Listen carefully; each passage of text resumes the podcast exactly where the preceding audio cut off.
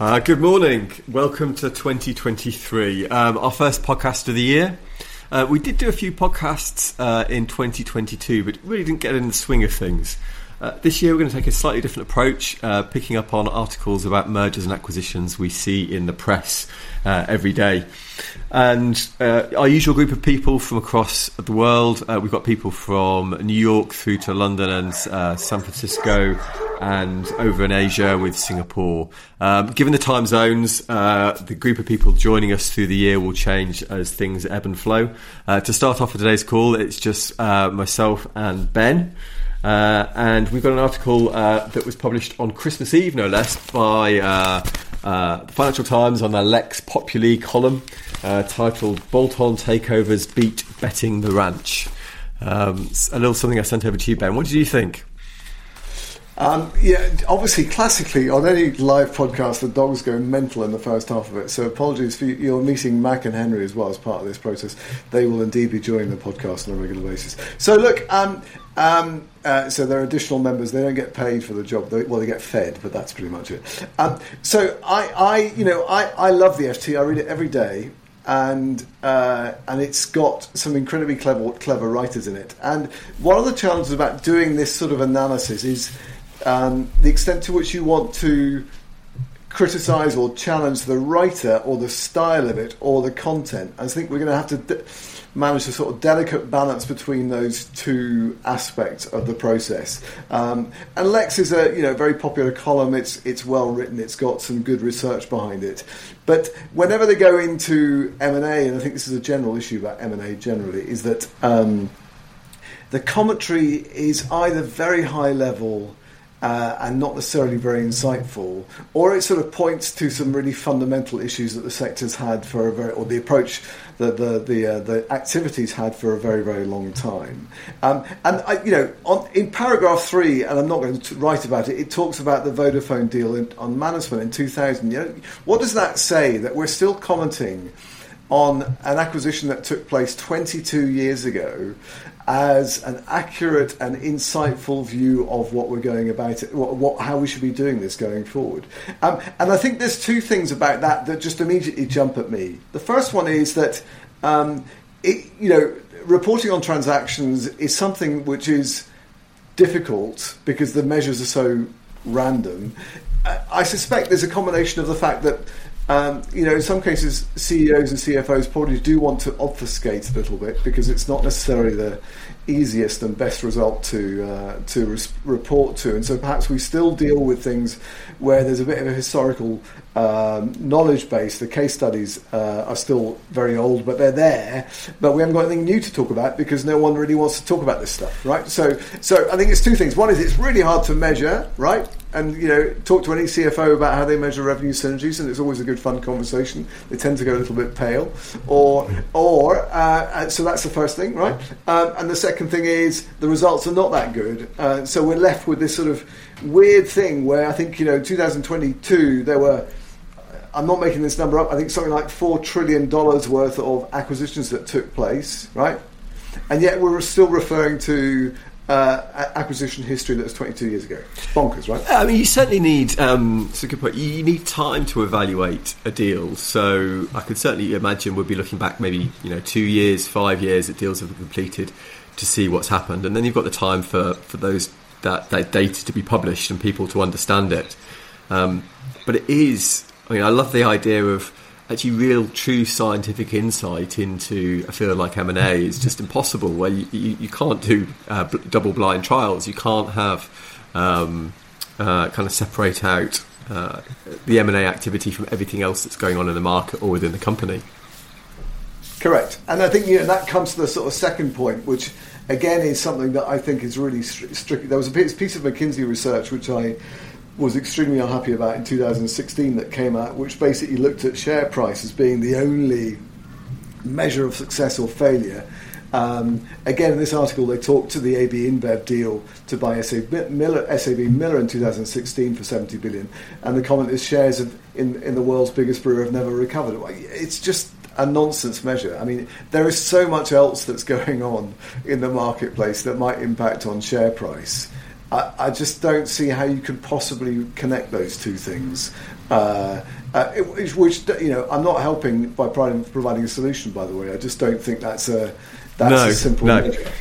Uh, what's the what's the counterfactual? Uh, what would have happened if if they hadn't have done Correct. the, um, Correct. merger? Correct. Uh, but I suppose the the thing that caught my attention is this uh, this question around what's a good deal to do, um, and it says kind of bolt your headline a bolt-on takeover is beat betting the ranch, and so the idea that small incremental deals are better than big deals, and I can see how that is um, something that that, that looks. Um, looks obvious given that you know you, you, see these big deals that have failed and that you know uh, hit the headlines but when I think about integration, the deals I've worked in, the the larger deals actually the integration challenge can be a lot lower. You've got um, two sets of organisations that are used to working in a large company. The values might be quite similar. The, the organisation structures aren't going to be a million miles apart. You know, most large companies are run in very similar similar ways. So cultural challenges and organisational challenges will be lower, and just the sheer resource they've got to be able to, and the maturity of the systems is likely to be greater.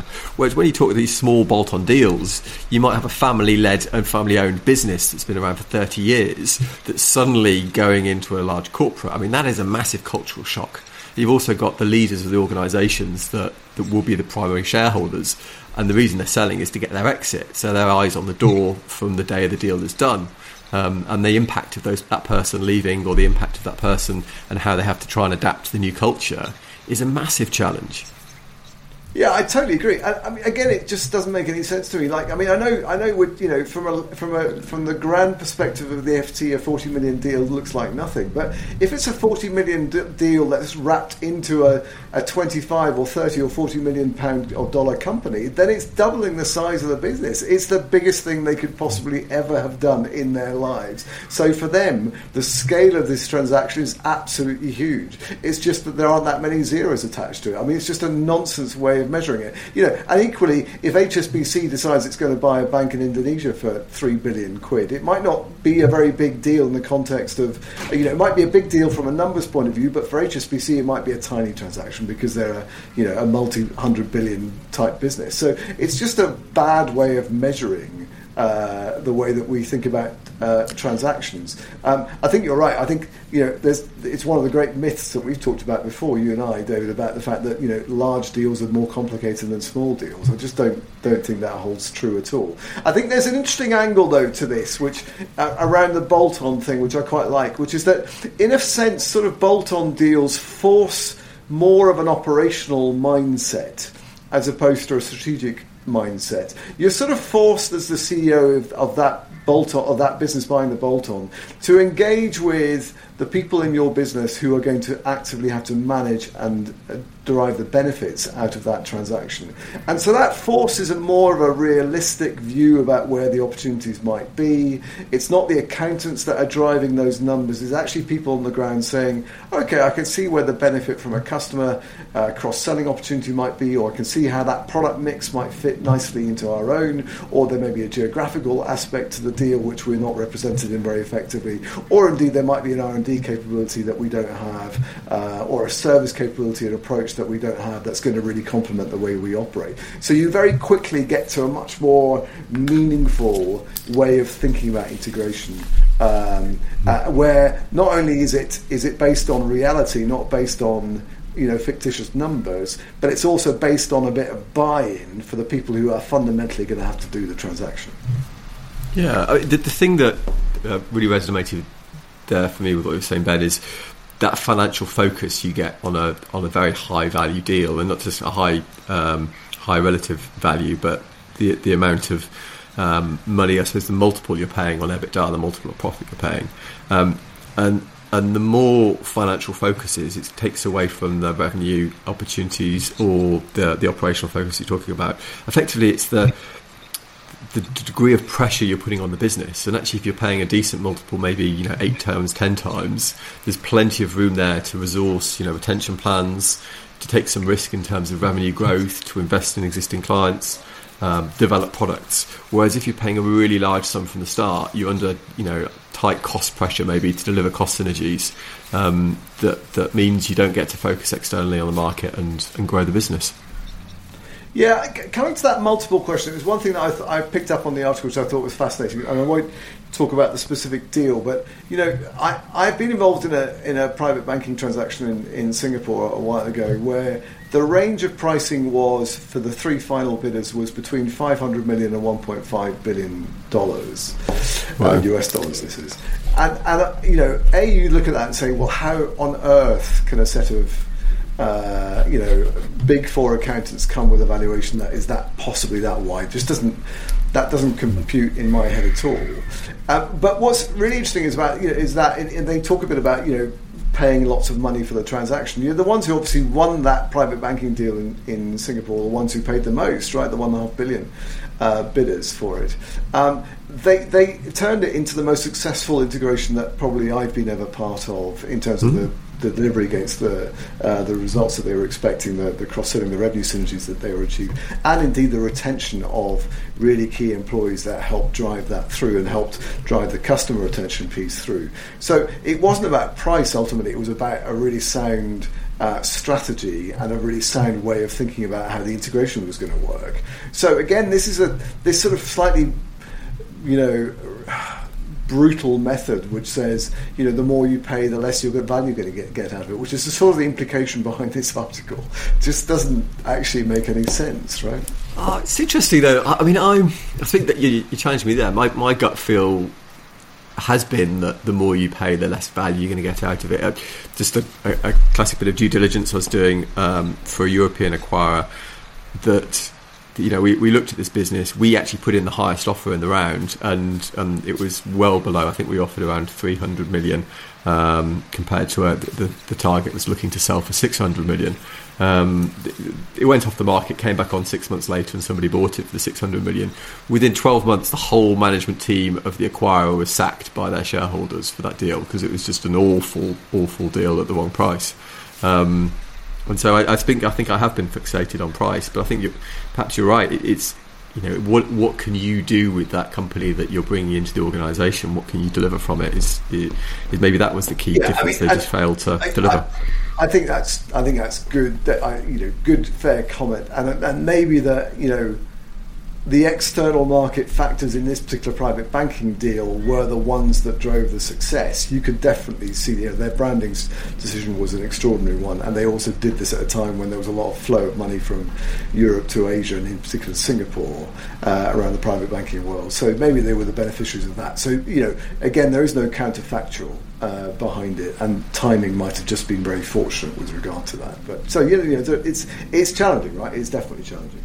Um, the other thing I was going to just pick up on, and, and this is a bit where I think um, the guy makes a really good point around Primestone, which is one of the activist investors um, in, in, a, in a deal uh, which has been proposed by a company called Brenntag, the world's largest chemical distributor, to buy its number two peer Univar.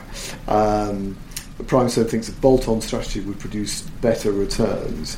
Uh, and the comment he makes is that you know expensive takeovers are often justified on the basis that they save costs or create revenue synergies, for example, in cross-selling. Um, uh, he makes the point that it, there's a dependency on on customers staying put, and I think again this comes back into the whole valuation uh, process uh, that accountants go into. Um, and they make a fundamental assumption that actually nothing's going to happen to the existing client base. And you and I both know that that is just mm. nonsense. In the in the way that the employees are a mirror for customers, certainly in high value businesses where there's a strong connection between uh, employees and their relationships and those customers. Um, the minute you start, you know, thinking about integration and managing that level of uncertainty, it's inevitably going to have a consequence on service levels and on innovation uh, and all that performance stuff that's not really measured very effectively um, uh, as part of the customer process. And you then will lose customers, or at least you'll not be as successful with your customers as you were. So he makes a really good point. I think the other thing is yeah. there's often an assumption made that cross selling, you know, a new product into uh, your existing client base is an easy thing to do. You know, if I'm sitting there as a salesman especially in some of these sectors, pharmaceuticals is a good example, where I'm almost as specialist, if you like, as the doctors that or the R and D folk that produce the product in the first place. Why on earth would I damage my own personal brand, brand and franchise by selling something that I'm not an expert in? I don't understand as well. It's just not. It's an anathema to me to go and do that. So actually, at the really fundamental base level of where this cross revenue synergy comes comes from. It's about those individuals going to their customers and saying, Have you thought about this? Where are you buying this from currently? Would you like to see an alternative opportunity? They're just not going to do it if they feel it's going to damage their own brand, uh, their own personal brand uh, and reputation yeah. in the marketplace. I suppose thinking about that, what can I imagine you do differently is synergies when they're developed by a third party consultancy can tend to be mathematical. There'll be opportunities that you see in the, the, financial model where you're able to do some kind of arbitrage or some kind of actually we can grow the, the average revenue per salesperson, reduce the sales force, or, or double the revenue for the existing sales force. Um, or you can do a cost synergy because we've now got this pool of 50 people rather than a pool of 30 people, and we can take the utilization from 80% to 90%. But it, it just mathematically, we can save five heads. I think the danger is for me is always the practical side of, of those um, things, exactly as you're saying, the practical side of actually cross selling that product. It just doesn't fit with the sales team, or the practical side of reducing the, the staffing, actually, with holiday sickness and absence and the specializations within the team. You know, mathematically, you can save five heads, but in practice, they just can't go because you, you, can't save a you know ten percent of each person. Um, so maybe the, well, the yeah, advice there, yeah. On that people side of things, you know, show me an organisation large or small, where the structure and, if you like, the sort of the, the the org structure and the and the chart around individual functions accurately shows what people really do in those functions. And I'll I'll show you a unicorn. It's just not realistic. It's not real. And so you're yeah. making some decisions on duplications of um, of people in terms of the roles that they perform, which are based on myth and legend. You know, most. I mean, I've been involved in far too many transactions where people's job descriptions were suddenly created for the purpose of the integration. Right? It's got, it's got nothing to do with actually what they do on a day-to-day basis. I just needed to fill a box in a due diligence process. Right? It's just nonsense. And so, you know, the predication behind that, which is that we've got, you know, 25 people sitting in accounts payable on one side and 15 sitting on the other side. We only need 30 because actually, it's just it's it's just based on on on nonsense, really, in my head. Anyway. Yeah, yeah, the actual pra- I suppose pragmatism in terms of what we're saying, pragmatism in terms of the synergies, actually thinking through practically, can you achieve this? And accepting that the information you're doing it from in the data room is just fundamentally flawed. It's that, you know, yeah, you've got 15 people with the same job title. That doesn't mean 15 people doing exactly the same thing. Um, it can be very different, and the difference between the two organisations could be good. So, um, if you were doing you a big deal, more madness. Sorry, you get into more madness about the fact that you know we're going to do this on a hierarchical basis. Well, you know, sh- again, show me an org structure that actually, in reality, looks like that magical pyramid. It's not a real thing, right? So there'll be people at the bottom of the organisation that you fundament that you get rid of because you don't know what they do, but actually they they hold the keys to you know a bespoke system that's been there for 40 years and that no one else knows about. it. But you know, it just doesn't happen to be written in the job description, and they're not at the sort of senior level, supposedly therefore to be adding the value that people think that they are. Yeah. So I think we're, we're saying, I think my sense is we're positive, slightly more optimistic about the potential for a, a large deal compared to a bolt-on. Um, and, and, the relative challenges. If you were, let's say, you know, you were working in an organisation which was planning uh, or at some stage through the process of a large deal, what would you say to them? What would you recommend um, they thought about or they did that would make that that uh, you know transformational deal more successful than, than it might otherwise be? Yeah, so I so I think there's probably a few things for me that I I uh, that people who know who work with me will know that I'm totally obsessed about. The first thing is that I I like to make the the deal as wide as possible in terms of the engagement levels across the business as soon as possible. So you have to go from this very small little group of people that are involved, either for regulatory purposes or for secrecy or whatever other reasons, basically, um, with a sort of brains trust behind the deal. But you have to very quickly break that down into something much, much wider to get some engagement in that sort of senior management level of, of the organisation to understand and feel that they are part of the planning part of the deal, part of the opportunity that sits there. Um, and that's suddenly that's a huge amount of effort without question, and that's why lots of people don't do it.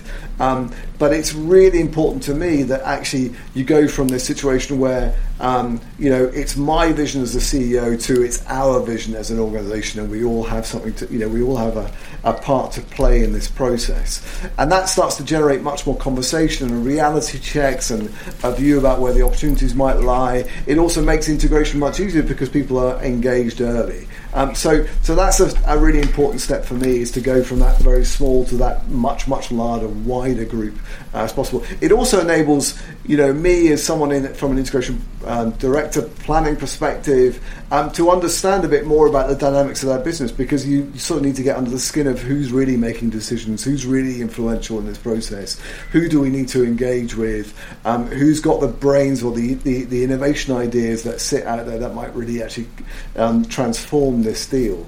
Um, and so you, you, know I've always talked about integration being you know a thousand conversations, and I think that's what I'm trying to enable in that from that narrow to very wide thing at a very early stage. So that would be my first one. What about you, Dave? What would you do? I was thinking so something similar, but it, building on yours is it's not just the, I suppose the effort in communicating with people, but just what you consider communication. Is it's not you're in the centre as a small team telling the organisation this is what's going to happen and the value created. It's being open and vulnerable to say, actually, we're doing this deal. We want to hear from you. What are the opportunities? What are the risks?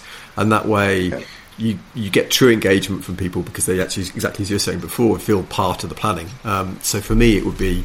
Uh, particularly if you spent billions of dollars of shareholders' money, it's it, it's risky. It can feel um, difficult, but actually going out to everyone and saying we've done this how do we make it the best deal possible and being slightly vulnerable and open to challenge and open to alternative ideas and for people to tell you that the, the ideas you've come up with the due diligence might be um, not as good as some other other opportunities that are out there yeah, I mean, I, I, think that goes to the whole business case thing. You know, I've talked about this before. You get handed mm. a business case of 200 pages. There's no real consultation or internal involvement in that, and it's sort of baked into the assumptions around the deal. It always causes me to lose a bit more hair, as you can see.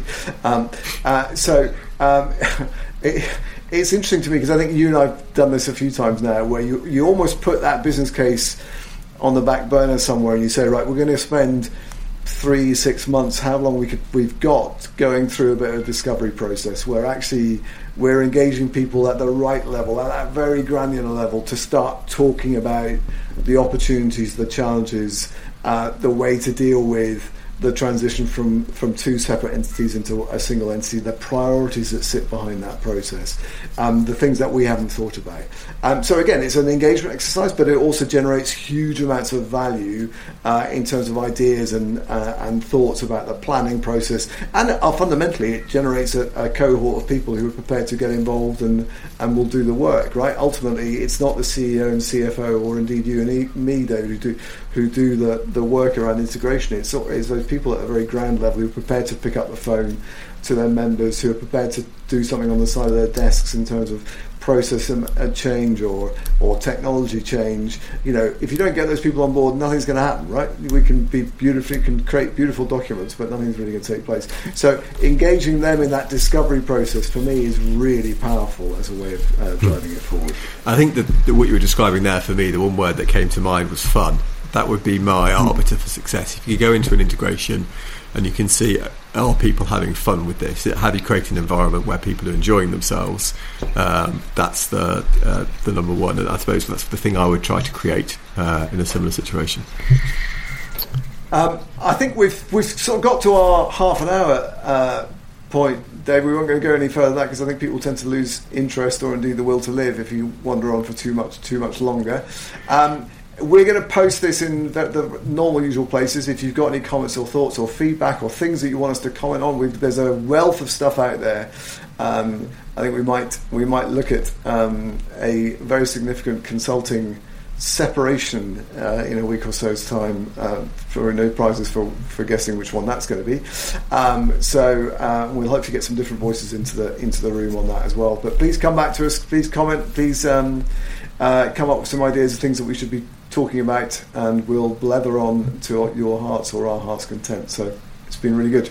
Lovely to see Excellent. you. There. I hope the dogs enjoyed it in the background too. Indeed, they've, they've uh, been listening with great fascination. Excellent. All right, speak to you soon.